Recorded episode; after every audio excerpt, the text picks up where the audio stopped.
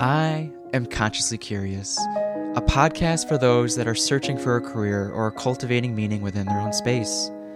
We've had anesthesia providers to barbers, dog behaviors to airline pilots, white collar to blue collar, entrepreneurs to passion projects. Life's too short to not produce meaningful work. Join me, Victor Chan, as we deep dive within various industries. I'd love to hear your feedback, so feel free to leave a comment. I hope you find some value within these conversations, but more importantly, I hope it sparks a meaning within your own space. In this episode, we revisit emergency medicine. Our next guest helped build UIC EMS in its infancy and has held a variety of positions within the industry. He is currently the paramedic program director at Loyola University Medical Center, as well as a critical care paramedic and a flight paramedic. We are incredibly proud of how he overcame his shortcomings and how he continues to establish credibility through humility and integrity. Please enjoy my conversation with Oliver Borojeski. Oliver, welcome to the show. Thanks for having me. It's so good to see you. It's fantastic to see you. It's sad that we don't get to see each other more often because we're in the same industry. right, right. So to give people feedback, uh, Oliver and I went to UIC together, hmm and we were part of a handful of individuals that started the student-run EMS group on campus. Yeah, For a little bit, they had an ambulance. yeah. It was exciting times. Exciting times. And uh, and then we graduated, hmm and then we reconnected in medic school. Yeah. Um, and I'm tr- I did I, I googled your name and it is I'm, I'm impressed at how many letters are after your name now. It's just because I have a Polish last name. That's all. I don't all. think that's it, Oliver. Um, these days, what you specialize? You're you're the associate what program coordinator? So I was the associate paramedic program director. Okay. Um, now I am the full blown paramedic program director Ooh. at uh, at Loyola. Yeah. Um, I do the critical care paramedic program as well. Okay.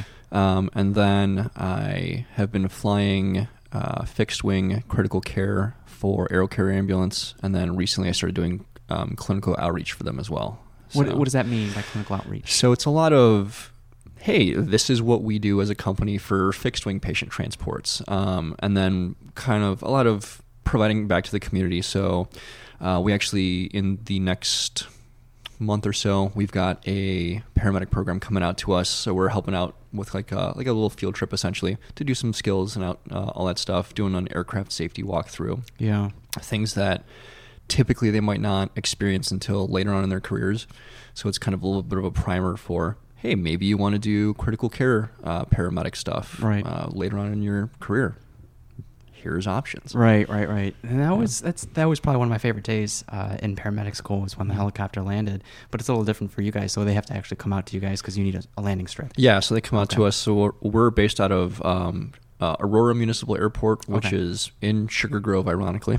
Um, but uh, so we've got a couple of our airplanes up there. Yeah. Um, so they come out there, depending on the class that we're having. Uh, we'll either have also Lifestar, or you can come out and Oh, bring their helicopter out. So it's kind of a, a whole holistic approach. So Yeah. uh, we had Lurie's out there not too long ago to do a safety day. Right. So that was they had an ambulance, they had one of the helicopters, they did a walkthrough through our aircraft as well. So it's it's a whole lot of like putting that stuff together and being like, this is what we're about.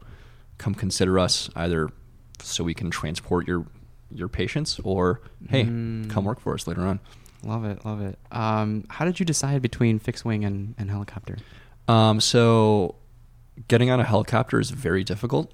Um, Because you're tall. No, uh, just like it, it's a very competitive Oh, job oh, oh, field. oh, um, okay. but also the height. Yeah.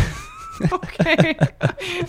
uh, no, it's it's um it's a very competitive field to get into. Okay. There's not a lot of turnover, uh, which is good for the field. Um, but honestly, I didn't. I knew that like fixed wing existed. Okay. I didn't realize that we had a couple of services in the area. We do. Uh, what are the what? I, so what are the Superior has another um, Fixed another one. Yeah, they Oh. they just got that up and running. Oh. Um, there's a couple of programs um, down south. I forget who runs them. I think Sure. there's like one or two out of Peoria as well. And you know what? What wasn't clear to me from our last episode on in Lifestar? Mhm. Um, is it is it a course that you take after critical care, or is it just an exam that you te- that you study for? So it's technically just an exam. So it's it's an interesting setup where um, so they require the FPC exam, so the flight paramedic certification for the paramedics, or CFRN, so Mhm. certified flight registered nurse for the nurses, Mm. and that's just an exam that you can take. So technically, the day that the ink on your paramedic license dried or the ink on my paramedic license dried, I could have tried to challenge that exam. And then that would have extended. And that would have, yeah, then it would have Does been that like act a, as your medic license? So it's it's a not technically top? licensed; it's a cert on top of it. Gotcha. Yeah. Gotcha, gotcha. Um, but the exam's fairly difficult. Mm. So um, much like with paramedic school, uh, Yeah. I had to go through twice. Um, The exam's tough. I had to challenge it a second time, and a lot of the stuff that unless you're actively doing critical care and then you're involved somewhat with flight, you're not gonna know. They have prep classes and all that stuff for FPC and CFRN. We do a lot of in-house stuff as well, but you're not going to know a lot of it unless you're actually working in the field. But how do you work in the field without it? So a lot of the programs that are CAMTS accredited, so that's just a, one of the accrediting bodies that says, hey, these are the requirements that you need to have for safety, for education, all that stuff. Um, they'll say you need to have it within two years of hire.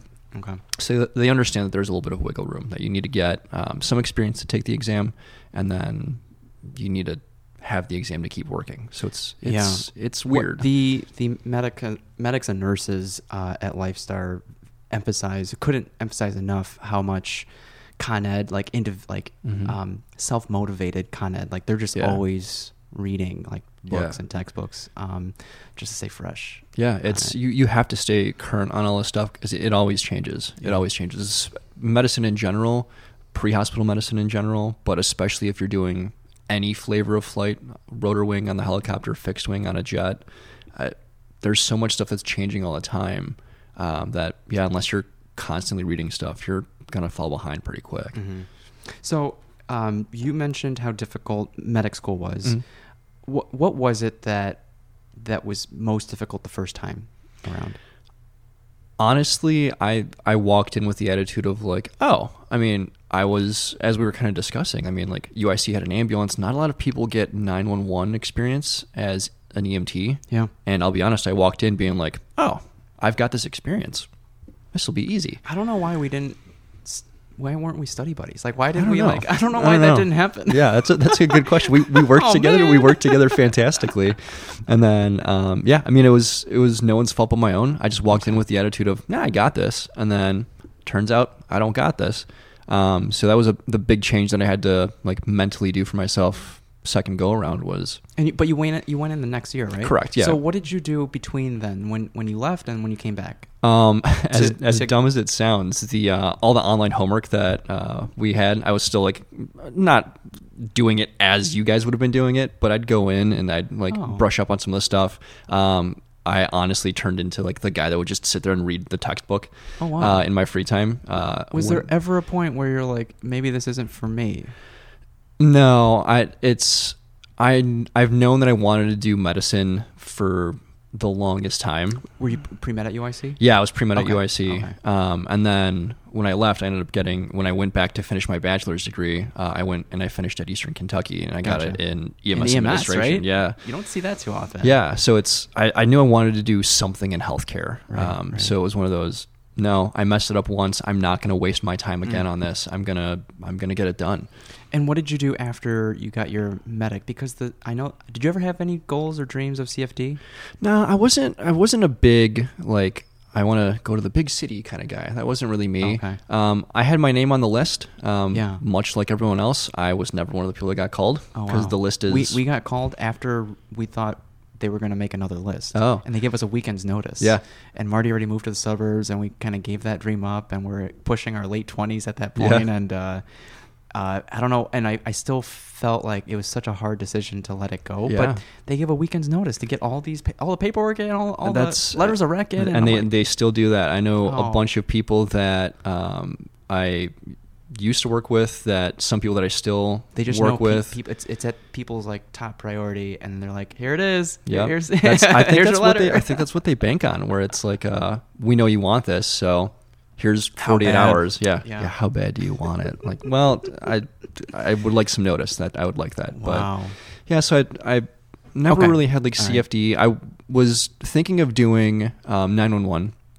Uh, but the big thing was like the contract work. Yeah. Um, and then I ended up staying at, at the privates, and then that's kind of how I got into critical care. Where did you you you did Oak Park and So from for my for uh, yeah for my internship I did Oak Park and I did Cicero. Cicero. Yeah. Yeah. Oh, nice. Okay. Okay. Yeah, And that did that turn you on to contract work at least? yeah. or- So I, I actually um, when I was in paramedic school, Yeah. I was working on the contract at Lurie Children's, and Yeah. um, for med for wait, for medics, Okay. correct? Yeah. So I was doing that. So I was kind of used to like the contract type stuff, um, and then during my internship at Cicero, one of the lieutenants on the shift that I was on, he was like, "Hey, so you're applying here after you graduate, right?" And I was like, "Yeah, I'd love to. I would absolutely love to."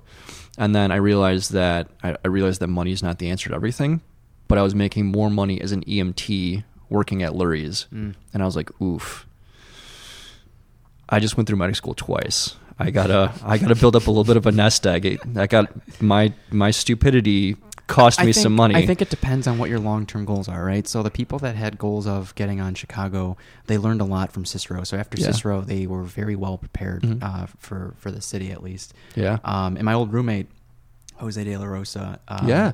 got me onto Cicero. So Mhm. he said everything positive about Cicero, and he got me hooked on it. And and I missed it. I love Mhm. it. I, it's been years since I've been back, and sounds like good things are happening in Cicero. Yeah. Um, but it's good that you, you kind of knew what you wanted to get out of EMS and you you were going after it. So after the contract work uh, at Medics or Lurie's, Mhm. what did you do after that? So then I stayed at I stayed at Medex. Um, there was a period of time where Medex was doing more sick patients. Okay. So I felt like I was not just doing the patient shuffle transport from A to B type thing, um, and I, I did that for a little bit. Then um, the director of critical care at the time was like, "Hey, do you want to take a, a ventilator certification class so you can start doing like sicker patients?" I was like, "Sure, why not?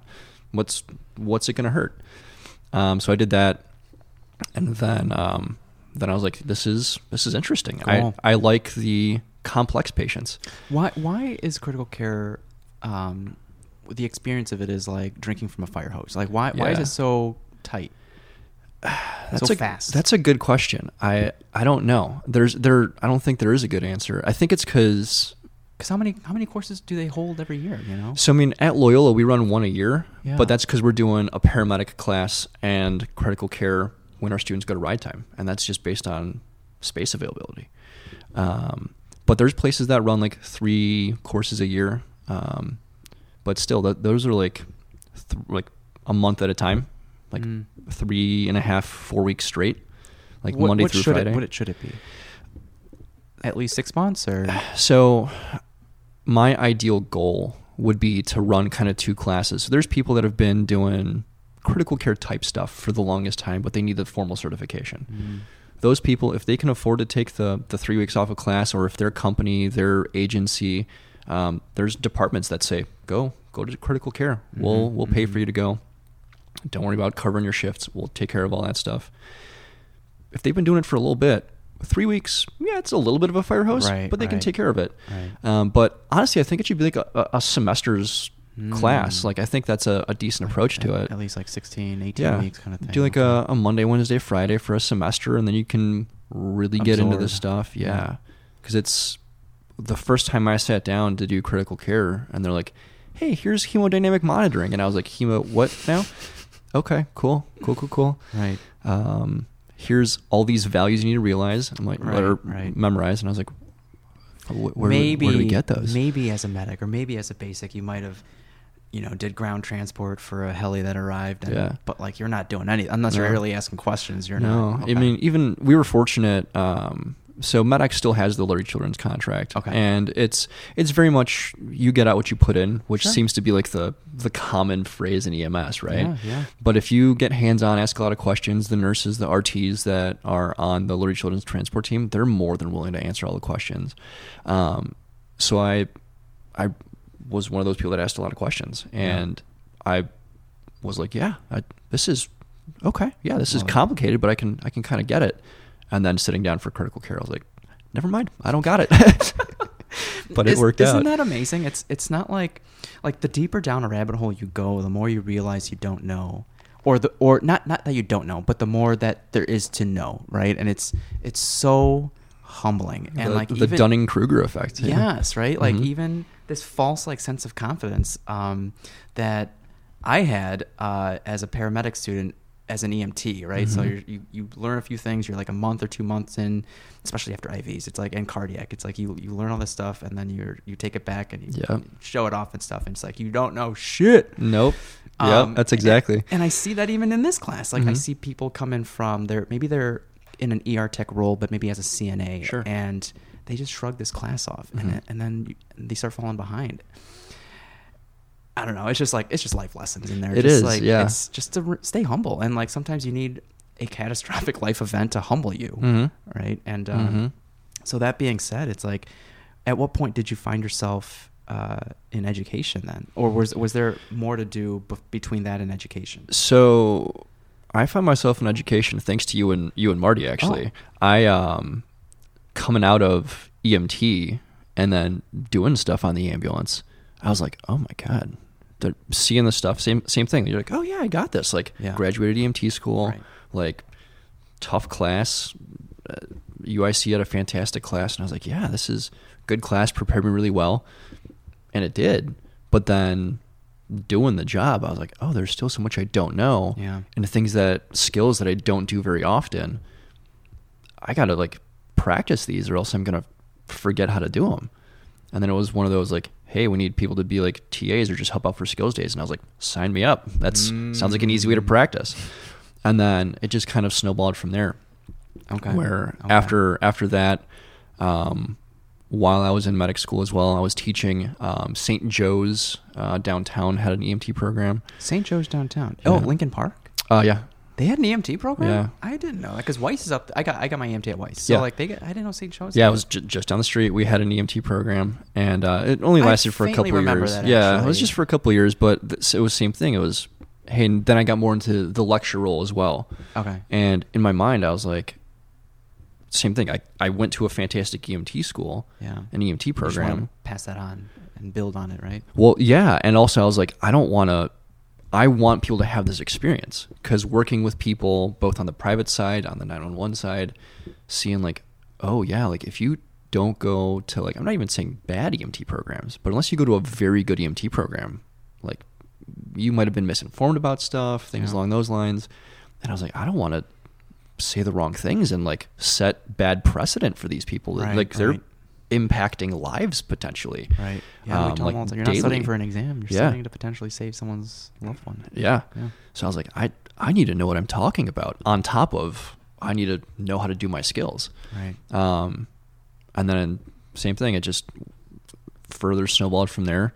Uh, after medic school, I was like, hey, if you guys need people to like help out with skills or whatever, um, then I ended up coming back for skills and doing that, picking up a bunch of shifts at at Loyola, doing that, doing that, doing that, and then uh, uh, lead instructor spot opened up, Mm. and I was like, hey, I happen to have my lead instructor license from the state, and I've been helping out. Like, do you guys like need people? And they're like, yeah. And then had, was there, Amazing. and then got the associate paramedic program director spot. Wait, is this is at Loyola now? This is at, so yeah. So then it was So you left St. Joe's to le- go left to St. Joe's Loyola lead instructor, and then Gotcha. then Nicole left. So she was the program director. I took over as associate. Have you, do you, do you, I, I don't stay in touch with her. I have her on Facebook. But Yeah, so is I, she I okay? yeah, she's yeah, she's Okay. doing she's doing well. Yeah, um, I uh, I she comes to Loyola once in a blue moon to teach um the uh, ACLS classes, PALS classes, and all that stuff. Oh. dope, She's over at Midwestern. She's doing fantastic stuff with the skills lab over there. Gotcha. That, So- that was what- okay. Gotcha. Yeah. Gotcha. Gotcha. She probably bumps into Seashon and Yeah. Oh, yeah. Here and there. Oh yeah. Um, Wonderful. But yeah, so then I and then I, I slid an office down and into the program director role, and I was like more education, and, and now it's more admin stuff. And Yeah. So we'll see what happens next. But So how how was that? Um, who, who was it, pre, it? So it was Nicole before you, and then you. correct, yeah. Okay. Was that intimidating or overwhelming? Absolutely, absolutely. Even even coming from the office next door, like the lead instructor spot, where I worked hand in hand with Nicole, it was like, cool. Now you got to put your big boy pants on, and now you're calling the shots. And I was like, oh, okay. Um, Were you lead instructor of EMT or paramedic? paramedic. See, I, I for some reason I think that's more of a bigger role. Oh, absolutely. I mean, it. Uh, yeah. Yes and no. I mean, Coming up with the content at least, right? Yeah, so it's it's depending on what kind of relationship you have with the program director. So Okay. Nicole went back and forth depending on how she was doing stuff and she made it work. But there was a lot of times where I was more like focusing on content. She was more just admin side of stuff. I'll be honest now, the lead instructor that we have in place, shout out Josh Hintz, lieutenant nice. from uh, uh, Light and Fire Protection District. Yeah. Um, he's our lead instructor at Loyola now, and him and I essentially, if you took nameplates off of doors or titles off of email It's signatures, it would be essentially interchangeable. Like so, him and I both lecture. Him and I both get all the skill stuff squared away. Yeah. Um, if there's people at fire departments that need prodding, I'll shuffle that off to him since he's actively at a fire department. That makes sense. Yeah, but yeah, yeah. aside from that, your role, yeah. yeah, it's it's it's essentially interchangeable. So, how did you get over this? I- Is it um, accurate to call it kind of imposter syndrome, like when you first stepped into Oh, that lead instructor role? So, did you get pushback from students, or how did how did that all? Because I, I think I didn't hear about you until you got that Yeah. role, and then I'm like, whoa, Oliver got that role. Like, word on the street is like you haven't done, you're not as seasoned. you Yeah. know? So like, yeah, so that was I was curious as to how you were doing.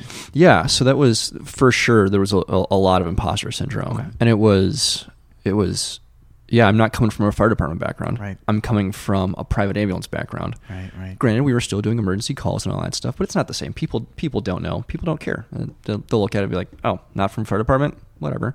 And I don't blame them. I don't blame them. But did you see that in numbers at least, like ever? In enrollment? not really, Okay. thankfully, thankfully, because it I was mean, Loyola's reputation precedes them, so Yeah, and it's it's hopefully knock on wood we've continued to do that, and it's thankfully we didn't see like a, a dip in enrollment or anything like that because it was Nicole was still in the spot, and then I was lead instructor, and then when I took over program director role, we had Josh come in, and then he he brings the the fire department side back, so it's we were very fortunate in like the way staffing changed. yeah, yeah. So there wasn't too much of a dip in enrollment from that, but getting over the impo- um, imposter syndrome was just, hey, I'm Just stay on top of your stuff. stay on top of your stuff. Be honest. I'm not going to be the person that like makes stuff up and be like, oh yeah, back Yeah. in my day, like during my internship, like I remember doing this extrication. No, like. Listen, you, you want to ask me like in depth pathophys medical questions? I'm a giant nerd. I'll nerd out with you by all means. You want to ask like fire department specifics? I will point you to Josh. He is the better person to answer that. I, I asked current medic students from other programs like what what what is like what type of student goes to Loyola? Mm. And they're like the book smart people. And I'm like, oh, well, that's not bad. I mean, it's just like you got smart students. we we make a mix, right? Yeah. So, I mean, you can be the best book smart person. You can pass any exam, but then if you are put in front of a situation or in front of a patient and you don't know how to interact with them, you don't know how to do any of your hands-on skills. It sounds bad, but what good are you? yeah. So, I mean, I, I think we have a fantastic mix where we're able to bring both academics and the no, no, let's get you some good experiences. Um, there's a reason we place people at fire departments for Mhm. their internships. Mhm, mhm. There's a reason we still split them, just like when you and I were in medic school, between two different departments. Yeah. I want you to get different experiences. I want you to see how different departments operate. I want you to see how a fast department operates, how a slightly slower department operates. And Do you still do it to like personality too or yeah, Yeah. yeah. So there's, I mean, That takes a lot of work. it does, But it pays off, It does. I think. Absolutely. Yeah. Absolutely. And then side bonus is that a lot of these students end up getting hired at those departments, either on the contracts or even the full time spots. yeah. Yeah. Because it's, we tell them, hey, it's like a mini interview. Absolutely. And if you do well and this is something you want to do, they'll be more than happy to have you. yeah. So it works out from that aspect as well. Awesome. Yeah. So, after getting your feet wet in that, uh, how much longer did you wait to get your FPC then? So I think I was a medic for And you were at Lur- were you at Lurie's this whole time? No, so Lurie's they only hire EMTs on the ambulance. So Oh. then I was still at Medics. Um, I started picking up more shifts. They also have a contract with the University of Chicago. Yeah. So for their flight team, uh, if they can't fly for whatever reason, um, or it's the hospital doesn't have a helipad, Yeah. they'll go by ground. So it's a similar arrangement, but you do a lot more on the UCAN contract. Oh. Um, so that's actually where I was today on the UCAN contract. So I'm Oh. still there once a week. Oh, Um, really? Yep. So still try to stay on the ambulance to Oh. make sure I'm doing stuff. So ambulance fly in to make sure my skills are up. Yeah, yeah, That's yeah, yeah. Practice what I preach, right? Right.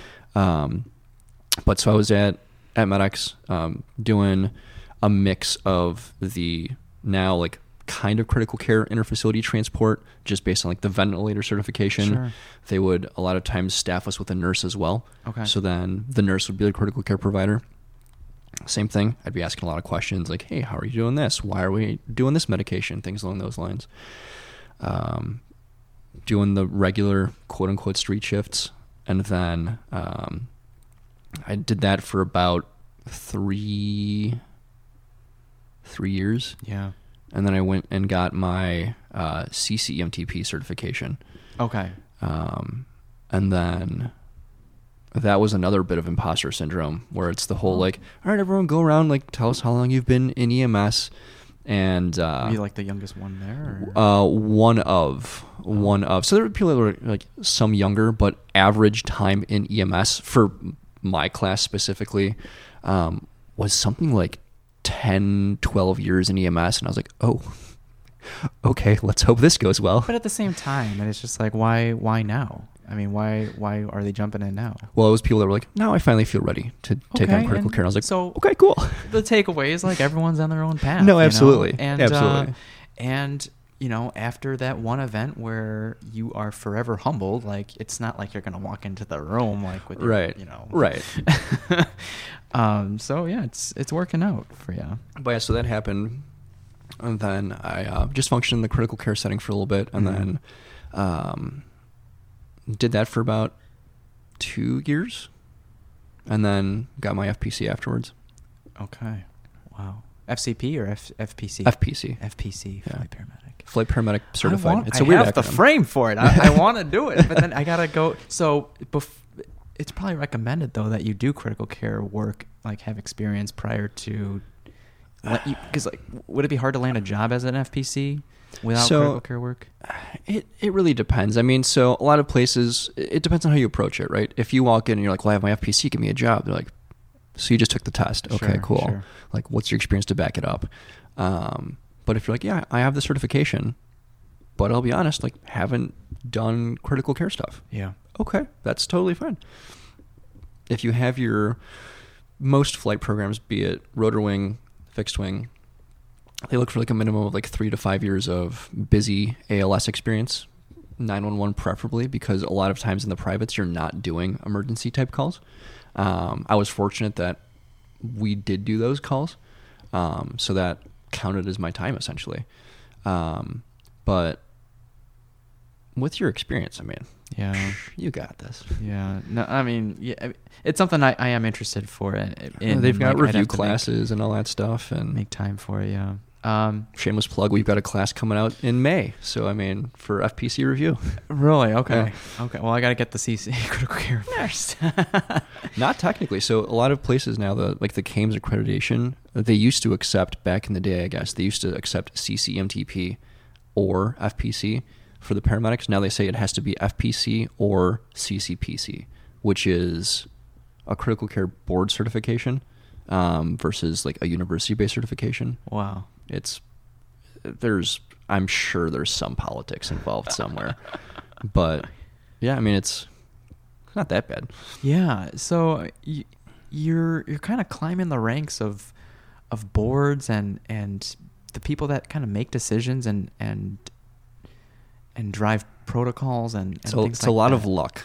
It's a lot of So luck. It's a lot of luck being in the right place at the right time, I think. Like, did you do you find it f- frustrating, or, or do you find current protocols limiting?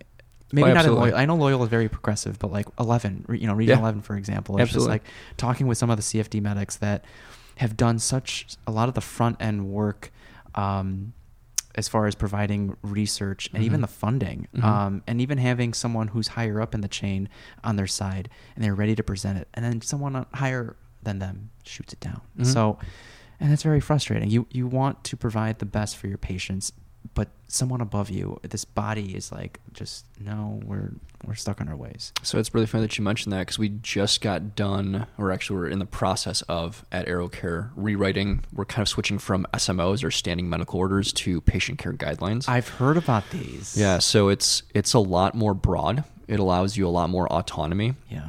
while at the same time being like, no, no, we've got a medical director on call, like especially for sketchy patients that are Yeah. super sick. Utilize your patient care guidelines. Talk to your medical director instead of some vague someone that's uh that's medical control somewhere. We know which physician we're speaking to. We've Yeah. got our vast, very broad evidence based guidelines that we can apply to these patients. And it is frustrating when you go back from like that flight environment to like hopping on the ambulance and you're like, I can only do so much now. and it's, I mean, everyone says the same thing where it's, you got to write your protocol. It's like the lowest common denominator, right? Yeah. So it's, it's, When you it's have, unfortunate when, you have as many providers though in Chicago, maybe you don't just just like the mask mandate or like you don't trust everyone to Mhm. to live up to a certain standard. Yeah. So you're so you kind of limit them. You'd be like, okay, in the worst case scenario, you can't kill someone. right right and i think that's what it is and i mean it goes back to a lot of like how do you progress the field Yeah. and i'm a big like education guy Right. um so i say yeah like you progress the field by providing education you you raise the bar um i get into discussions with uh josh our lead instructor at loyola all the time he's like you want to raise the bar i think we should you want to raise the top end i think we should raise the low end Yeah. and it's I would argue that both of us have good points, right? Right. but um, it's yeah, how do you how do you get away from the protocols that are just very like if this then that you don't get to do a whole heck of Right, a lot. It's right, just like oh no, they're super sick. Maybe you should drive faster. Like what are what are we doing? Yeah, What the hospital will do it. Yeah. And then I mean, I feel like uh, part of that might be like why some people don't want to get in the field because it's like, so I'm just an Uber driver, like Right. an Uber driver with lights and sirens, and they're like, still no. I'm like, well, we tried. So I mean, I, I kind of get it, Okay. but yeah, it's it it is frustrating when you're when you're limited by all that stuff. Uh, I've been. Do you think it'll ever fortunate. change? I, I hope so. I or, hope so. Or, or does it does it take someone with that progressive mindset to eventually climb the ranks and make that decision? I th- I think that's a big part of it. So I know like Dr. Sishan at Loyola. I mean, He's he's progr- he's he's he's progressive for for pre hospitals. I mean, I don't I don't. It sounds bad when I say it, but like for just pre hospital people, he's very much like, yeah, no, our providers do a lot. Oh, by the way, I I gotta ask, uh, why nitro systolic has gone up to 140? So um, I just found that out yeah, recently. yeah. So I mean, we used to talk about we don't want to give people nitroglycerin because it's going to drop their blood pressure, um, especially if they're having a right-sided heart attack, because right side of the heart's predominantly responsible for preload. Um, they've done a bunch of research, and I actually had it saved on my phone because when we did our um, rollout for the new Yeah. SMOs for Loyola, a bunch of people were like, "No way." So I, I, I can send you the article later, but um, Jack, Jack, the student that we were talking about earlier, he he had a his patient was like 128. He's like, I can't give this nitro. yeah yeah so the they've shown um they've shown with research that dis regardless it, one of the contraindications was always well if their blood pressure is too low Yeah. we don't want to give it because you don't want to drop their blood pressure more um, now they're saying regardless of where in the heart the infarct is if you have that high enough blood pressure you're probably not going to drop that blood pressure too much to cause Sure. issues so now it's just yeah if it's 140 go ahead and give nitro don't worry about where the where the Is it because people is. weren't reading the EKGs properly, or I don't know. Um, I don't. I don't know off the top of my head. I'm sure that had some part, some that's part of component. because the national standard is hypotension. Correct. Correct. And now they're slowly switching to same concept where it's um, be careful with Mm-hmm. inferior wall MIs instead of when you and I were in medical school it was no, don't give it. Right. Now National Registry, the grand poobahs of all the stuff that put stuff together, they're also switching their tune to say, well, just be cautious with it, but you can potentially give it if parameters are met. And they kind of leave it vague to have the EMS systems kind of make that call. That's interesting. But yeah, it's the thought process is if it's a high enough blood pressure, they probably need it. because their heart's probably struggling, Mm. and um, it's probably not going to drop their blood pressure because they have enough fuel in the tank, if you will. Interesting. Okay, thanks for thanks for Yeah. doing that. Yeah. Uh, so going, I guess going back to legitimizing, Mhm. legitimizing EMS, like it's just like the one of the mo- like most important conversations I I enjoy having, but like I always run into a dead end because of so many things above us that don't allow Mhm. um, it to be as progressive, I guess. And uh, I guess like the main reason why I left, you know, the ambulance life is because of like financial reasons, and I don't want to. I'm not really interested in the fire side, so like Mhm. I don't want to have to go to a big department to Mhm. to make a career out of it. Um, what is like? How does EMS legitimize itself? Let's say like a nurse would.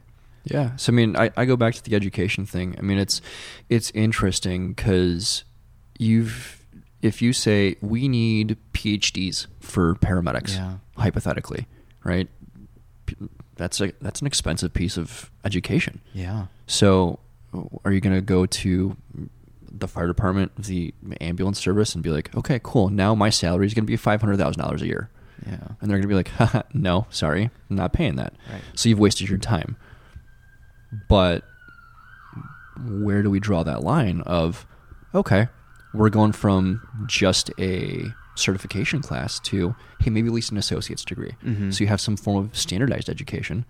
So you're getting that safety blanket, if you will, if you're a fire department, if you're a fire chief, if you're a, a provider somewhere or an ambulance provider somewhere, knowing, yeah, they've met like these minimum standards.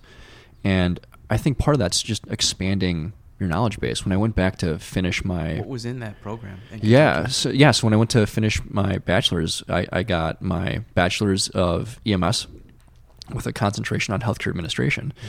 Um, but it was a whole lot of no. We're going to spend a one class this semester on just in-depth patient assessment.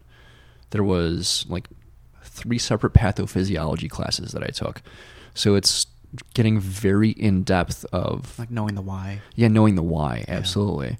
And we try to do that now. I mean, for the, any of the EMT instructors that I know now, it's not just do this because I said so. It's here's the why. Mhm. We do that for the paramedic program. It's here's the why, and it seems to be working. Um, and I and, and I stand behind it. Yeah. But it's it takes time. It's hard to do the. Hey, I, I took three semesters worth of pathophys at a minimum. Well, I was finishing a bachelor's degree Mm-hmm. we've got these EMT students for a semester. You've got the paramedic students for three semesters. Mhm. That's tough to work in there. Yeah. So it's if you extend the time frame a little bit, and I, th- I think you get a higher caliber provider. Definitely an associates for paramedic. Um, and you know, in EMS, especially pre-hospital, you wear many hats. You know, Mhm. what if you involve things like? I think more emphasis should be put on behavioral emergencies. Right? There's so much to Absolutely. unpack just in behavioral emergencies. Yeah. And then there's like social services, Medicare, Medicaid, Mhm. insurance. It- all, all, you know, as boring as that may be, I think it's important to be able to share that knowledge with your patients. Um, so yeah, I think there's enough uh, stuff that can turn into an associate's. Yeah, Um, and especially, I mean, I could see there being like subspecialties of paramedicine. I mean, there kind of already are. So you've got FPC, which is so IBSC is this corporation, it's the International Board of Specialty Certification, and they do paramedic board certifications. Um, so they've got the FPC, the Flight Paramedic uh, certification. They've got um, CCPC, which is Critical Care Paramedic Certification. So it's the same stuff as flight, but without the altitude physiology, the laws regarding flight, all that stuff. They've got a community paramedicine one now. Mm. Um, they're working actively right now on a wilderness paramedic Nice, certification. yeah. That's a new one that's coming out soon. They've got a tactical paramedic uh, board Yeah. certification. I wouldn't be surprised if if they kind of branch that out a little bit more. With the community paramedicine stuff, they're really getting into okay, you're going to show up to someone's house and you're going to do a good assessment on them and figure out do they need to go to the hospital. And um, our our representative that comes in to do our hands-on test out from the national registry, uh, we've been using her for years. She's a paramedic in Indiana, and she does community paramedicine stuff. So she's doing house calls, like the stuff that the docs used to do back in the day. So I wouldn't be surprised if within the next couple years there's like a mental health paramedic board certification. Yeah. Like that because you're you wear so many hats, especially in the 911 arena. Are they trying that out in Chicago? Uh, you know, I I don't know. Mental health, like Like, instead I of a cop going, like- yeah. like, it's not both. Like it's not a cop and a mental health professional. It's solely a mental health professional. Yeah, I thought I heard something about that. I actually had a paramedic student email me. They're like, "Hey, is Chicago doing this?" And they Yeah. emailed me last night. I haven't gotten a chance to look at the email, but they, that was their question as well. So, Okay. um, yeah, hopefully, 'Cause I- a lot of people that are for it are, uh, you know, it's just like it's cops can be off-putting, you Mhm. know, and, and for that demographic, and uh, and so to have someone who's unarmed and maybe trained uh, in navigating those conversations might be better suited. And then the people that are against it, you know, the people that have seen what can go wrong is like scene safety. Do they know how to Yeah. approach an unsafe scene or and things like that? So there's, mul- I'm sure there's multiple. there's for sure multiple angles it's- for it, and it's yeah. I mean, I I think it's a fantastic idea. I mean, Yeah. it's I, I make the analogy of just like every single patient doesn't need to go to the ER. Mhm. Sometimes they just need that community healthcare provider, be it a nurse, paramedic, whomever, but they don't need to go to the ER. They just need someone to show up, check their vital signs, make sure that they're still keeping up with their medication regimen, being Mm. like, oh, okay. That's a lot of Mr. retraining Mrs. of- Jones, of like, you don't- multiple industries, right? So Yeah. d- being being able to dispatch that to the appropriate channel would be huge. Mm-hmm. Yeah. Um, so it's like yeah, it's a lot of con ed. It's a lot of Yeah. I, I think it's worth it though. you I think so. It's- we're wasting a lot of resources. I think. Yeah. Yeah, because you've got that, and then it's it's the same thing where We're creating jobs here, Oliver. absolutely absolutely but it's, it's the same thing for for the mental health model where Yeah.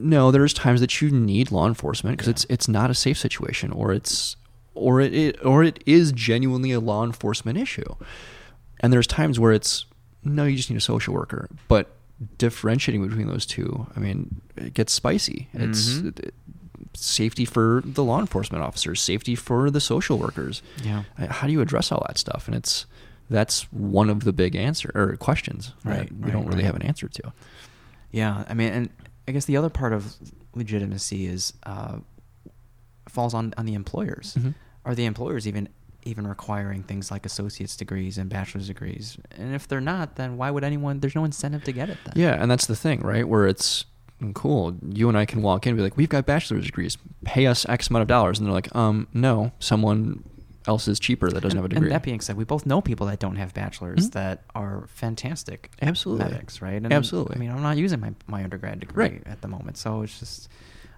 yeah. But like at the same time, it's like, what else besides edu- education can is it is it a governing body? Like what else can bring more Yeah, legitimacy? it's so i know um we were actually talking about this on um a, a state meeting that i was on. Um i guess ems isn't considered by the federal government an essential resource. Law enforcement is considered an essential resource uh, essential service. Uh, fire is considered an essential service. Ems is not. I did not know that. yeah. Um and essentially FEMA then, or who? What do you mean? What what federal um, body? DOT. So Oh, EMS oh, is still oh, under oh, under. Department of Transportation because you're moving people from point A to point B. I guess is still the old uh, approach they're taking.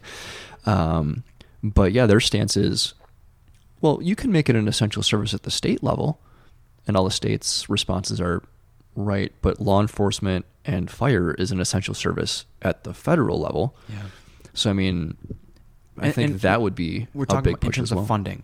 in terms of funding and standardization of stuff as well. Gotcha. So there's there's minimum requirements for law enforcement models. There's minimum requirements for fire safety models, um, and put out by like So this would force employers to yeah to to, step have their game up. certain certain standards. Absolutely, and the federal government isn't doing that. I'm not not sure why, Okay, okay. but um, I, it's I haven't. That's it's, that makes a lot of sense though. yeah Uh, there should be. There should be a Yeah. set, set of standards. That's crazy. Yeah. So I mean, I- I- and there, you've got a bunch of private entities that are attempting to do that. So National Registry is Right, trying to right. standardize all that stuff.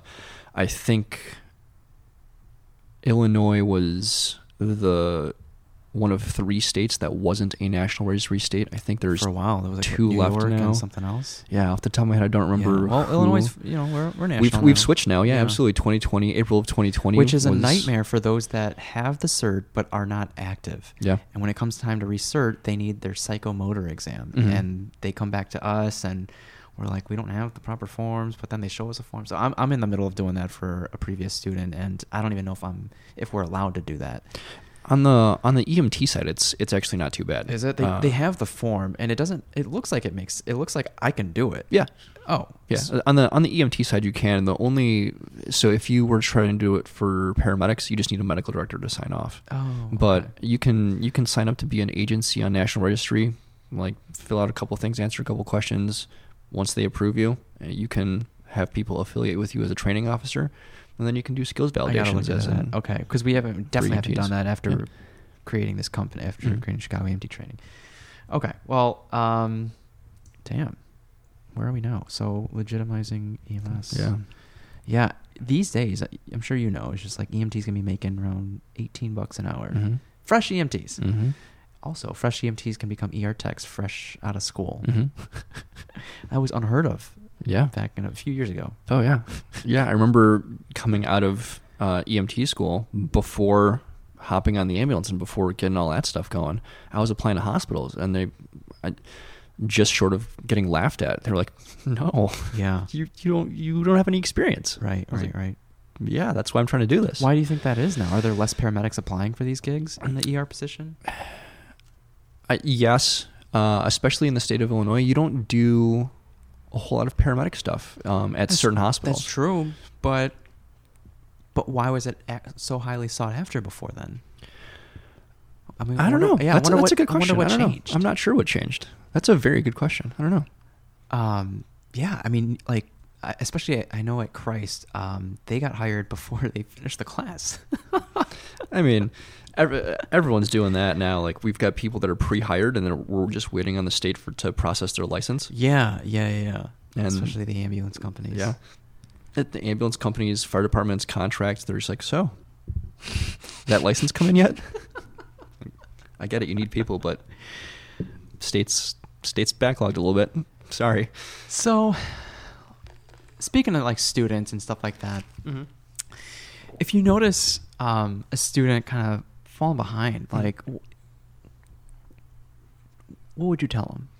So we we preface stuff. So we get asked that during like interviews all the time of like, well, what kind of resources do you guys have? We started doing office Those are good hours. questions. Yeah. Oh, Oh, I wow. love when people ask that Oh. because it's the it's the classic. Do you have any questions for us? And they're like, hmm, nah. I'm Like Mhm. you're about to give us a year of your life, like essentially two years with overtime, Yeah. based on the schedule of paramedic school, and uh, you've got zero questions.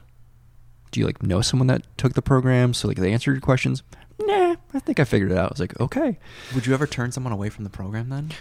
not really. So, um, But we like, it's, I'm so skeptical. It's like, yeah, how- so how so we've got like a, a, a comprehensive like interview, like a Yeah. rubric that a whole bunch of stuff goes into there, and we we have like a category that's kind of a catch-all. It's kind of just a, a general first impression. Sure. So that might get that might bump them down a little bit on that, but simply just not something like, nah, I don't have any questions. Like, okay, let's Yeah. let's hope that you actually don't. But yeah, I love when they're like, well, re- what resources do you have? Mhm. So we started doing office hours, um, much like a, a like a college course. Um, so it's come to us with a, a topic, and I don't care what it is, and we'll go over it with you. So we've had students that come in that are just like, hey, I just want to use this office hours block to um, practice IV stuff. Like, okay, cool. I'll, I'll set up an IV arm for you. Knock yourself out. Go practice. We've got, um, there's a student this year that he's like, hey, I know this is kind of a rabbit hole, but I schedule an office hours to talk to you about like how neuromuscular blocking agents work at, at like the synapse level. And I was like, let me preface this with you do not need to know this. He's like, no, I know, but I want to know this. I was like, cool, sounds good. He's like, shouldn't I know this? There was one point Dr. Sean walked past, and I was like, hey, doc, quick question.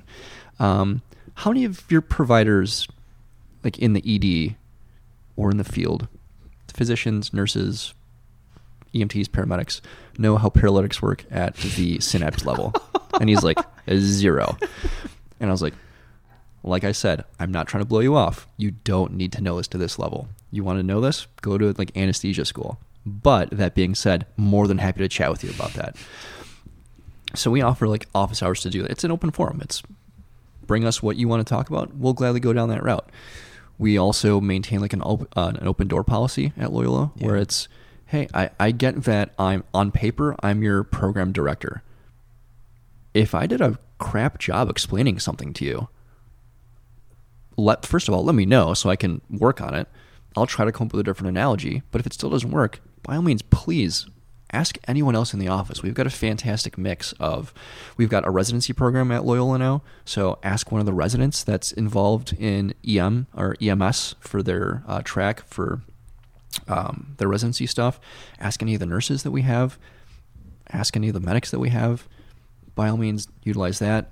Um, we've gotten very close with the ER staff the past couple Nice. years. Um, so same thing. I'll be like, hey, you've got a clinical coming up, right? Like, yeah. Let me go see who's working that clinical and see if I can like actually stick you with a, a preceptor instead of just like, hey, whomever. And like, because you have questions about this. I know that this nurse worked on the orthopedics floor beforehand. Mhm. You've got a bunch of ortho questions. Let's have you working with them. They'll give you a lot more explanations and better explanations than I'd be able to give you. Yeah. So it's it's a lot of connecting them with resources. Um, I'm a big fan of all the foam stuff, so the free open access medical education stuff, where it's Do they have their own podcast? No. so they- so depending on where you're an at, online thing? So foam is like the category. Oh. Foam Oh. Frat is like a company that does a Oh. lot of like critical care open access education, Okay. and they've got their own podcast. Yeah. Okay. So it's how in depth do you want to get with with this? Oh, you you still want to do the synapse level? Cool. Here's a podcast about that. Here's a bunch of resources about that. If you just want stuff to read, by all means. You want to have a you want to have a journal club esque discussion with me? Right. Hey, if I don't have a meeting, I will gladly sit down with you and chat with you about this stuff. Right. Right. Right. So it's a lot of providing resources, um, and it's it's trying to catch them early, where it's uh, we're not going to be those people that like watch someone flounder and they're like, well, someone should have seen this coming. Mm. If we do see it coming, it's hey, I Yeah. noticed that this is kind of going downhill. Do you have something going on? Can we somehow adapt to make like schedules work for you, things along those lines, or is it just a simple like you I didn't study hard enough. you didn't study hard enough, Yeah. or you didn't want to ask because you thought it was a silly question, things along those lines.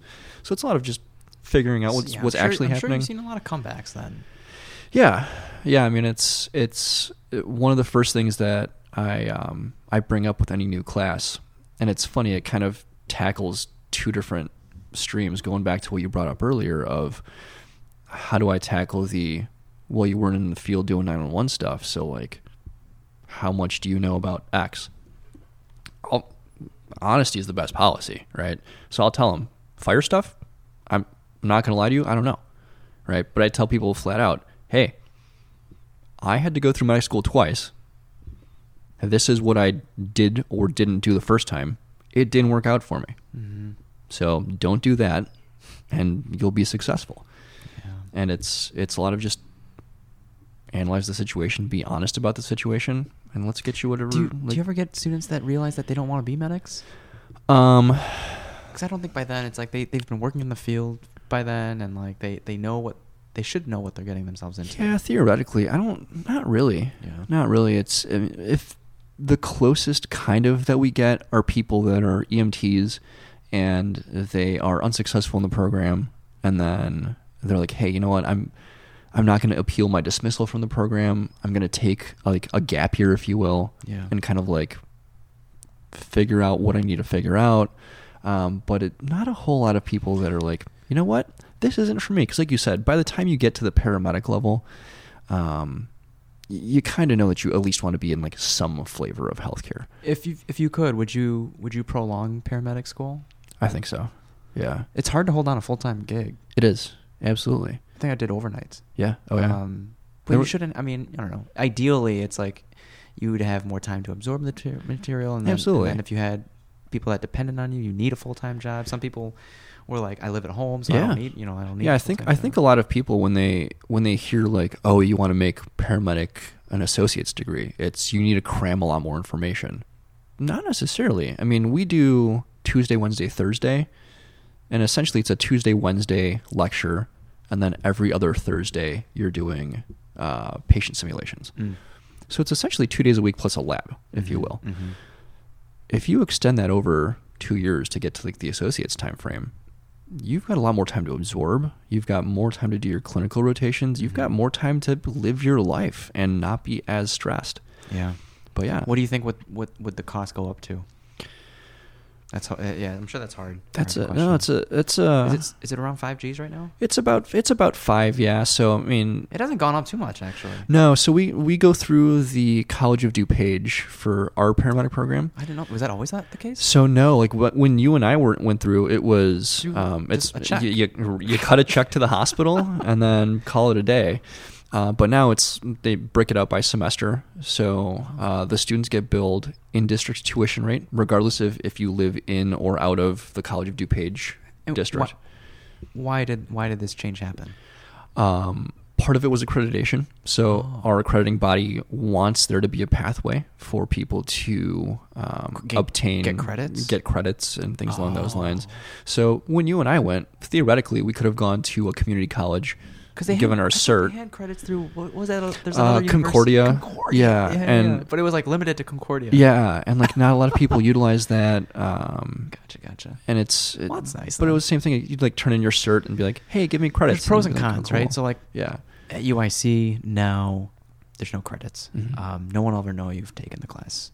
Uh, but there are less hoops to jump through to take the class. So Right. it's just like pros and cons. Yeah. Um, Yeah, so it's it's the same thing where there's there's cons because now it's like a formal thing. We've got prerequisites that we like, Yeah. that we have, which increases that was the, the, caliber for Malcolm of the, for when when I was looking at Yeah. least. and and now it's yeah no they had they had the right idea. But in a, in a way, I'm sure you're, you're seeing quality students. then. absolutely Yeah. absolutely there's there was a little bit of a dip in quantity of applicants, Yeah. not based on staffing, but just based on hey you've got prerequisites now. Mm. And people are like, no, I don't want to take anatomy and physiology. I don't want to take biomedical terminology. I just am doing this. I, I need a paramedic certification to get on a fire department. That's all. I'm like, cool, I get Isn't it. there is there a program? What is it? Kankakee? Uh, They they have one. a s- a an accelerated one. Um, I don't know. There there's one. What, like There's a couple in the area where like, it's like six months from start to finish, and it's like I don't I don't know how you're checking the boxes and meeting all of the accreditation requirements. I'd be interested to see how their accreditation visits go um, this next go around because this Yeah. is, this next go around is going to be interesting, Especially after Illinois became a national registry state. Okay. and then if you want to be able to take the national registry exam, you have to have an accredited program. So a lot of these programs, like small mom and pop paramedic programs, some were fantastic.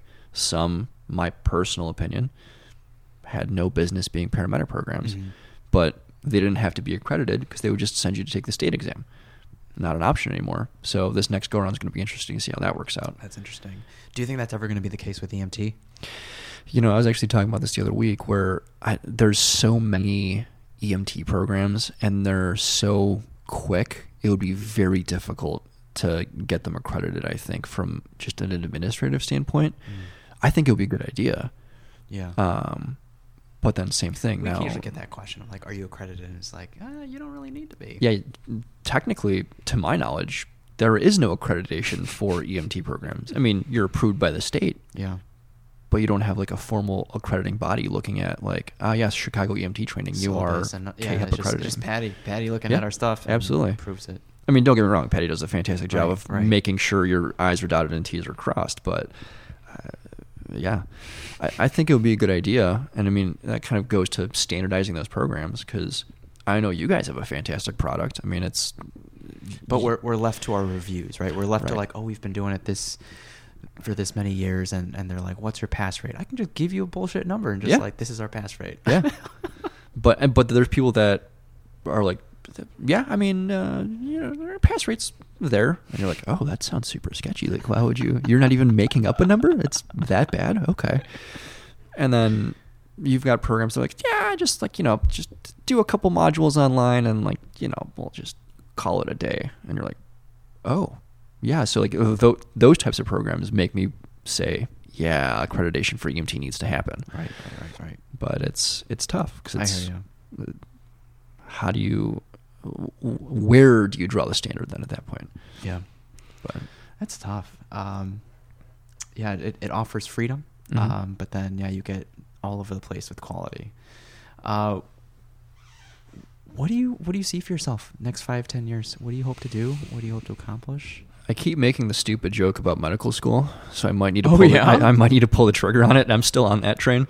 Wow. yeah, because Um, it's uh, aren't you either approaching the time of like your prereqs expiring or So, for some of them, probably. Yeah. Um. So, what I told myself was, um, I was kind of dumb when I was at UIC. I made a bunch of dumb decisions. Hey, I'm in the so my uh, my GPA wasn't the best.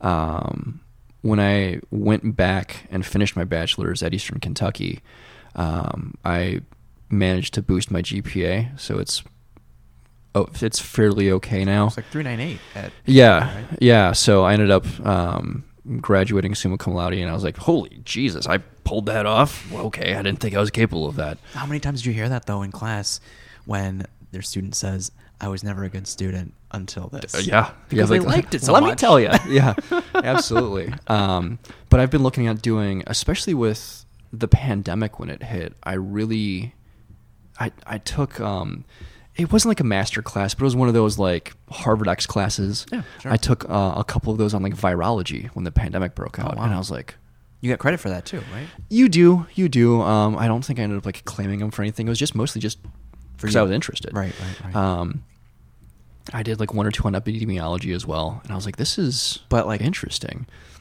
How easy did you grasp the material Um, based on all your previous experience? the previous experience made it a lot easier. And I'm sure it helps you realize that like I could do med school. Yeah. So I mean, well, it made me realize I kind of want to do my master's in public health. Oh shit. And I mean, I, I know everyone does a master's program to like boost their GPA before they go to med school, and like they look at that. But it's one of those. No, I'm genuinely like I have an interest in public health, and Mhm. I uh, people like want to flog me when I say that EMS is a public health entity because people either staunchly believe in that or they're like, no, it's not.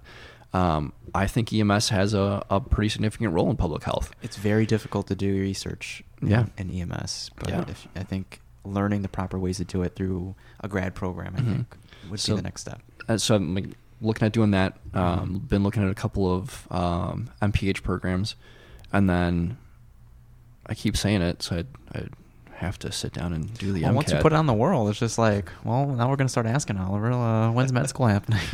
That's part of the reason I'm saying it. Is I gotta give myself a deadline, right? It's ah, that's.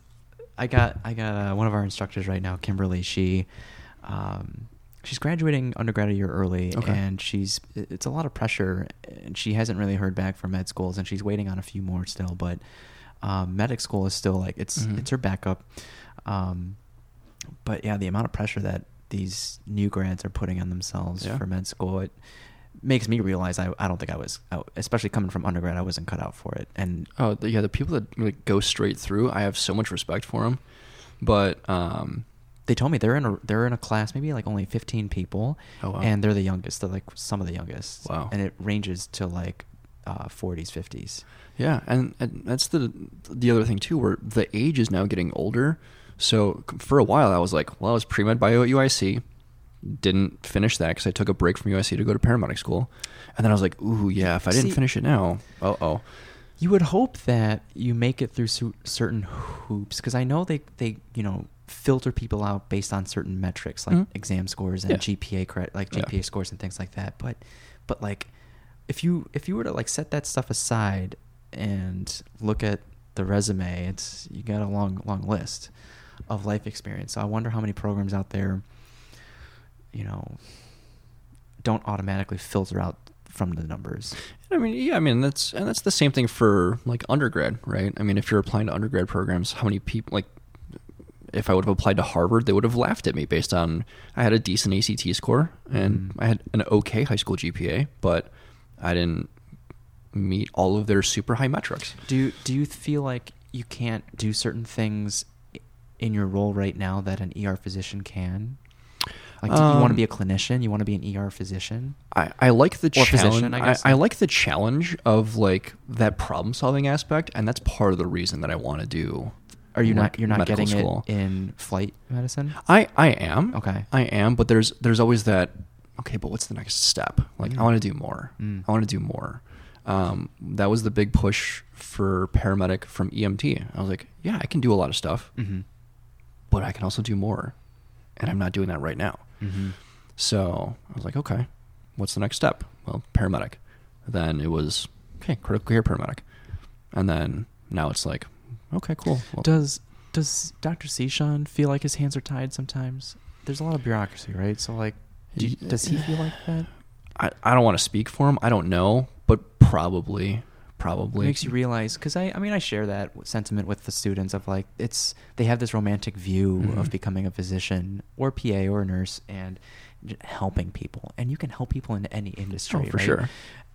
and then you get there and and you have these insane patient to provider ratios Mhm. and all this pressure from Mhm. admin and and it's not as romantic as you once thought it to be Yeah. um, and then you get burnout and we're Yeah. this in, in the middle of this like agency thing like Yeah. where they're trying to cap agency nurses and, Yeah. and stuff like that Yeah. do you think that's ever going to end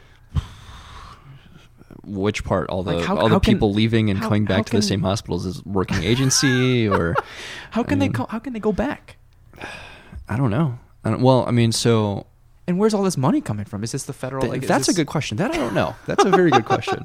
Um, but the people coming back, there was um, a partner that I had on the ambulance that um, they left. They went to nursing school, Mm. um, and they were working in the metropolitan Chicago area, and then they took a travel assignment in Rhode Island, oh and they were like, "I love Rhode Island." That the environment sucked, and they're coming back to Chicago. So it's kind of goes back to the money doesn't solve all your problems. No. It's it's the how do I ba- I need to find a, a decent place, but then also it's I'm not going to get burnt out because Mhm, they're mhm. not working me like a dog. Yeah, I'll, I'll take that over and lose a couple bucks yeah just for my own mental health. Right, right. Yeah, I don't know. When they're making twice, if not three times as much, it's Mhm. it's very hard to go back. Oh, for sure. Uh, and I wonder what a lot of these people are going to do, whether it's leave the industry or or stay. And then uh, you know they they Yeah. had the vaccine mandate and and it pushed a lot of people out too. Yeah, and that's a that's a whole. And now the like- city's lifting it. It's just like Yeah. what the fuck. I uh, when I was picking up my coffee, the um, the girl was asking uh, one of the guys at right in front of me in line. He was like, "Hey, are you like sitting down for your coffee, or uh, are you gonna take it to go?" He's like, "Oh, I'll sit down." She's like, "All right, I just need your like vax card and ID." And he's like, "Oh shoot, I don't have it." She's like, "Yeah, they're lifting it next week, so should have bought this coffee next week." And he's like, "Yeah, okay, sorry, I'm- whatever." But I was like, "Yeah, that's." Just like that. It's, it's, Yep. It just goes away. It just goes away. What the fuck? It's It's silly, man. yeah, it's. I mean, don't get me wrong. I, I think people should be allowed to make their own choices, but also like, it's a public health emergency that we got going on. So like, uh, let's let's do the What- most we can for the most amount of people that we can. you- yes. But if people really were concerned, or if there was a real mandate, wouldn't we enforce N95s rather than surgical masks? I don't.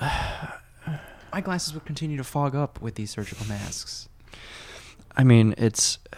I I think early on we didn't have enough data. And then talk about fit testing, Yeah. beards, and everything. How many people you have straggly beards? Like, So I, it's it's funny where it, going back to like the data side of the house, where um, we actually AeroCare got sent down to Louisiana uh, last year for uh, hurricane efforts, um, and I got fit tested on the ambulance uh, with the beard before uh, I left, unrelated. And I had to sign a whole thing being like, well, if I get anything Oh, okay. as a result of my beard, like I, I get it, but I still passed the fit test. Um, I uh, got fit tested at the hospital. Same thing. Like I understand oh, that. really? Like Multiple I, times. Eh, for, 'cause for separate jobs. Oh, and, oh, and oh, then sorry, so it was just like uh, hey, I've got paperwork for my other job. They're like, right, but we want to do our own. Hey, by all means, but it's Yeah. ten minutes of my time. I don't care. And then first thing that that we do uh, when we land in in Baton Rouge, which is our staging area, is we had to go to like the little FEMA check in, and they're like fit test. Cool, sounds good. I take my uh, take my mask off, and the guy's response was the old Peter Griffin, just.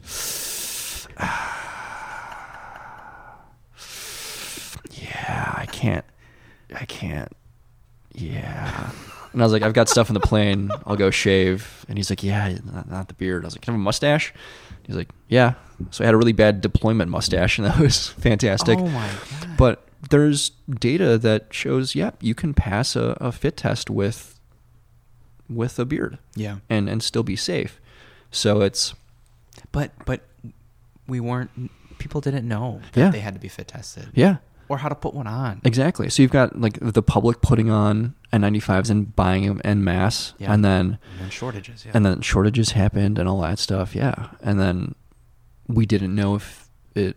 People are still arguing to this day about is it airborne, is it droplet, right. all that right, stuff. Right. I remember that we had at UIC there was a, a reported exposure, Mhm. and um, our director like um, fumigated the whole Mhm. like closed off the room for Mhm. a day and just let it air out, uh, just so it like all the surfaces were decontaminated and Yeah. stuff. But that was when it was thought to be like surface Yeah. contact surface. Oh, I remember the first time we transported a, a COVID, like a known COVID Yeah. positive, or actually even it was a suspected COVID. It was a Right, PUI, patient under investigation. Okay. for COVID on the ambulance.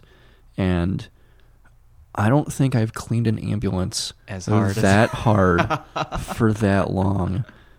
And we did the whole like Not even for someone that CaviCide. and oh yeah, urinates Don't get me your- wrong. We we clean that, right? I mean, you know as well as I know. We'll clean that. But like every nook and cranny, like disassembling the stretcher assembly, getting in all that stuff. Wow. And now we're just like, okay, cool, yeah. I mean, we'll do it. We'll do a, a deep clean, but we're not taking the entire ambulance apart. When we're flying, we've got like a UV light now that we utilize, and same thing, fairly deep clean, more detail than we did before. Throw a UV light in, kind of disinfect that way. But yeah, I mean, it's before. I mean, I remember people at the grocery store in like bunny suits, and I was like, what are what are we doing? Like this is. And then, Holy but cow. on the other end of the spectrum, you got you got people wearing just the shields with no mask, Yeah.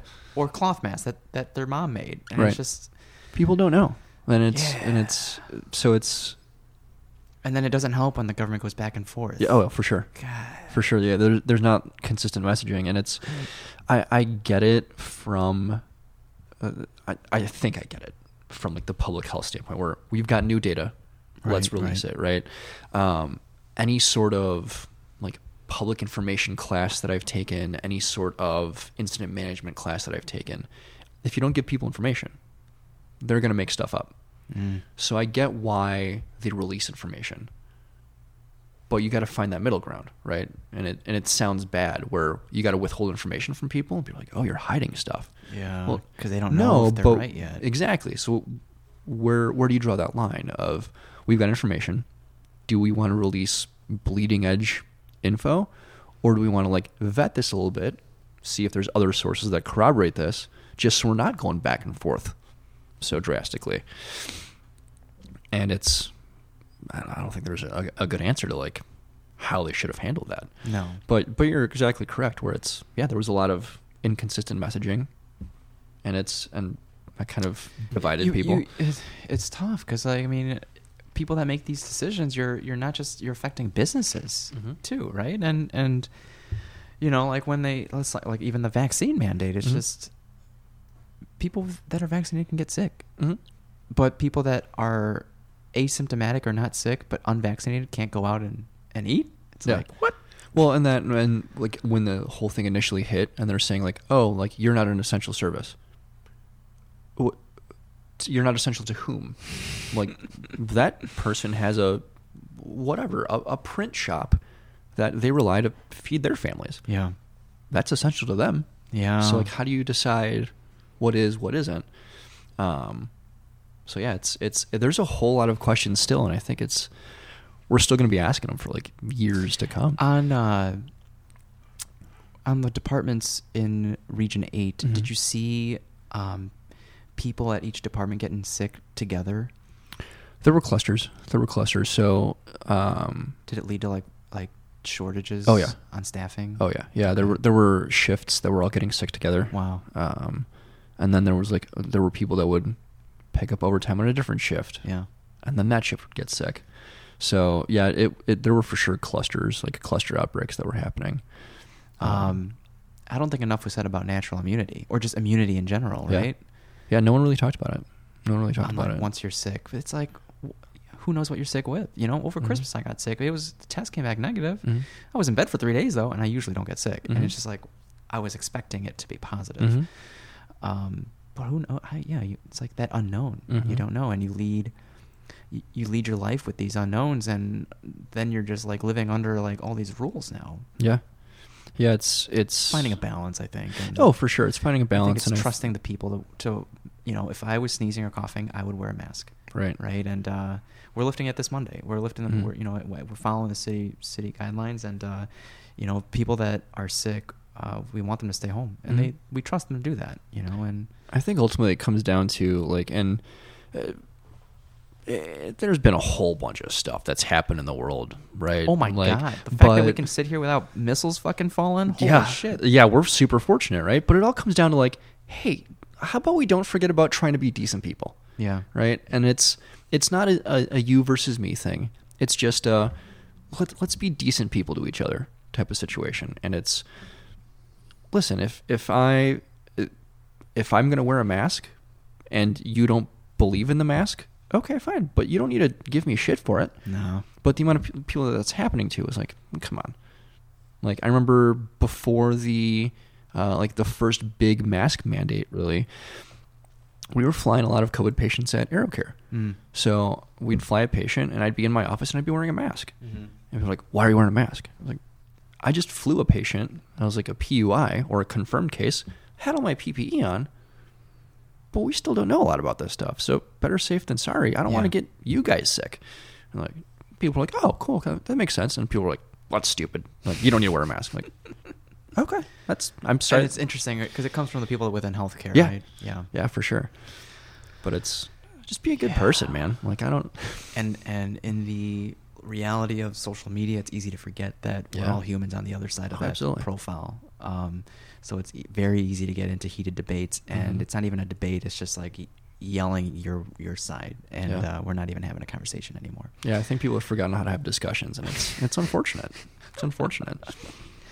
Um, well, Oliver, I don't. Uh, is there anything that you'd like to share or advice you have for for students that are going through EMT schools uh, or a paramedic program? um, if if this is if in your heart of hearts you believe that this is something that you genuinely want to do, don't give up on it. It might not be today, might not be tomorrow, might not be this year, but if this is something you genuinely genuinely want to do, work on yourself, get yourself to that point, and then 99% of those people will accomplish that goal. Um, it's not for everyone. Yeah. Um, it's it's unfortunate, um, but the people that really want it, stay hungry, stay stay like motivated to do it, and you'll find a way to get the education done, get into the field. Do you do you feel like you're able to live the lifestyle you want by doing all these things? Um, I mean, at this point in my life, um, I look forward to naps. So yes. So you feel do you feel stretched thin? Uh, not really. Not not really. Not to the point where you would give anything up. Yeah, no. So I mean, it's it's. There was a time where I, I used to like pride myself on like, oh, I've got like the record for overtime and all that Hustle stuff. culture, yeah. I, I've got I've got no problem being like, hey, I'm gonna take a day off and and go on a mini vacation. I'm, I'm gonna. A couple months ago, I, I took four days and I went to Maine just alone, hiking in the woods, and it was fantastic. So it's I'm not quite stretched then, where it's I've I've I have the ability, um, both like mentally to myself to be like, yeah, I can take a day off, and You ever job wise too. I feel, but you have you have that like entrepreneurial mindset. Uh, uh, correct me. Do, do yeah, you? No, do you I, not, I, I think so. Do you? I, and one theme that I've been trying to like that is like in the back of my mind is is moving away from trading time for money, Yeah. right? And and like if we're trying to scale this program, Mhm. if we can have trusted instructors uh, to seasoned instructors to go to let's say we started ems programs at every university in Mhm. illinois and uh, it, i don't know how long this hybrid model is going to go on but we can fit as many in in an online lecture Yeah. and if we can have a lab space uh, on every university campus um, that's one way to scale but i Yeah. i personally can't be at every you know location at one time so i'm always thinking about how can i scale something not because i'm greedy for money but because we're just trying to spread a good thing or share well, a good thing you provide a fantastic service. So it's, yeah, other places don't have it. How can you expand that and Yeah. provide that, like, outreach, if you will? and something that i can see you doing i don't know if you're ever even interested is just like creating an some type of app i can see you doing that there's there's been a couple apps. One of my old partners and I we got we got tired of um, like the old hospital codes and phone numbers in like Sure. a note on our phone. So we made a web app um, that like based on where you are, um, like it just GPS finds you in the state of Illinois, and it says, and you're like, I have no clue where I am. You hit a button. And it says like, "Hey, this is your closest trauma center. This is your closest stroke center." nice Um, and then if you're like a verified person, so you sign up for an account, you send us a copy of your license to make sure that you're not a jamoke, a terrorist. Um, we'll verify you. We'll, we'll look you up in the state database to be like, yeah, no, you have an active license.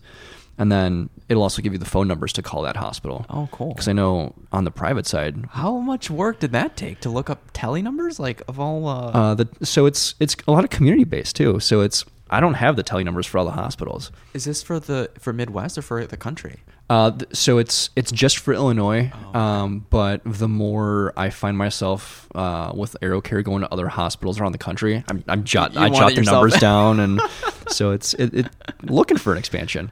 Oh, cool. Um, but it, it was a whole lot of like looking at federal databases that have like what the hospital is capable of providing, Yeah. and then it's a lot of just like, hey, here's a hospital, we've got no info. And then we have it set up that if you're a verified person, you can go and be like, hey, this is this door code is no longer accurate. This phone number is no longer accurate. Nice, nice, yeah. And it like sends us a, a notification. We verify it, and then if it's accurate, we'll update the information in the database. And it, Cool. So it's No, that's super helpful. Is there any, any other lingering ideas if you want to share? Like what what what kind of because there's now like recently when I looked for like EMS like prep apps at least Mhm. like there's a lot out there now. So There are, yeah. I mean, those are like I feel like there's so many out there, like you said. Yeah. I mean, it's there's a handful of good ones. you ever thought right? about like a like a YouTube channel? There's there's a few like good medic YouTube. I thought about it, but not for medicine. There was a period of time with the pandemic where I'm a big, uh, I'm You a big gearhead. EDC, right? Like everyday Yeah. carry kind of thing. Yeah, so I, I, I did that stuff, and then I was thinking about like, well, I, I've got like, how many do I have now? I've got one, two, three, four, five motorcycles. Do you? Yep. I didn't know that. So I was like, I could start a motorcycle YouTube channel. I was like, yeah, ne- never came to fruition, but Would you would you ride in the city? yeah, uh, ride in the city. Um, if it's nice out, I'll just hop on the highway and just go like up north into Wisconsin or like out west somewhere. E- and e- just, yeah. Okay. just Just middle of nowhere. yeah, Okay. yeah. I bought a bike that I was uh, planning on doing Route 66 on. Oh. wow. Um, then the pandemic hit, so Perfect timing though. well, yeah, uh, ended up burning a lot of uh, overtime and Sure. got really busy with it. But um, now I'm hoping once states kind of like loosen up a little bit, which we're getting there. Yeah. Um, I just got to like put a couple finishing touches was on a- this bike. Yeah, it was the perfect time for a road trip. It I think I was. did drive. I drove to Colorado. Oh, nice. it, Yeah, last Nice. uh, maybe two years ago.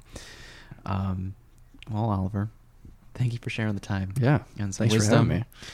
The humility is something that I think everyone on this you know podcast shares, but but I I was like there with you, and uh, Mhm. I'm I looking back, I'm like I don't know why we didn't like study more often.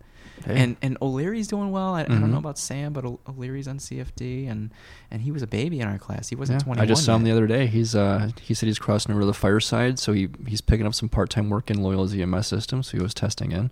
What company?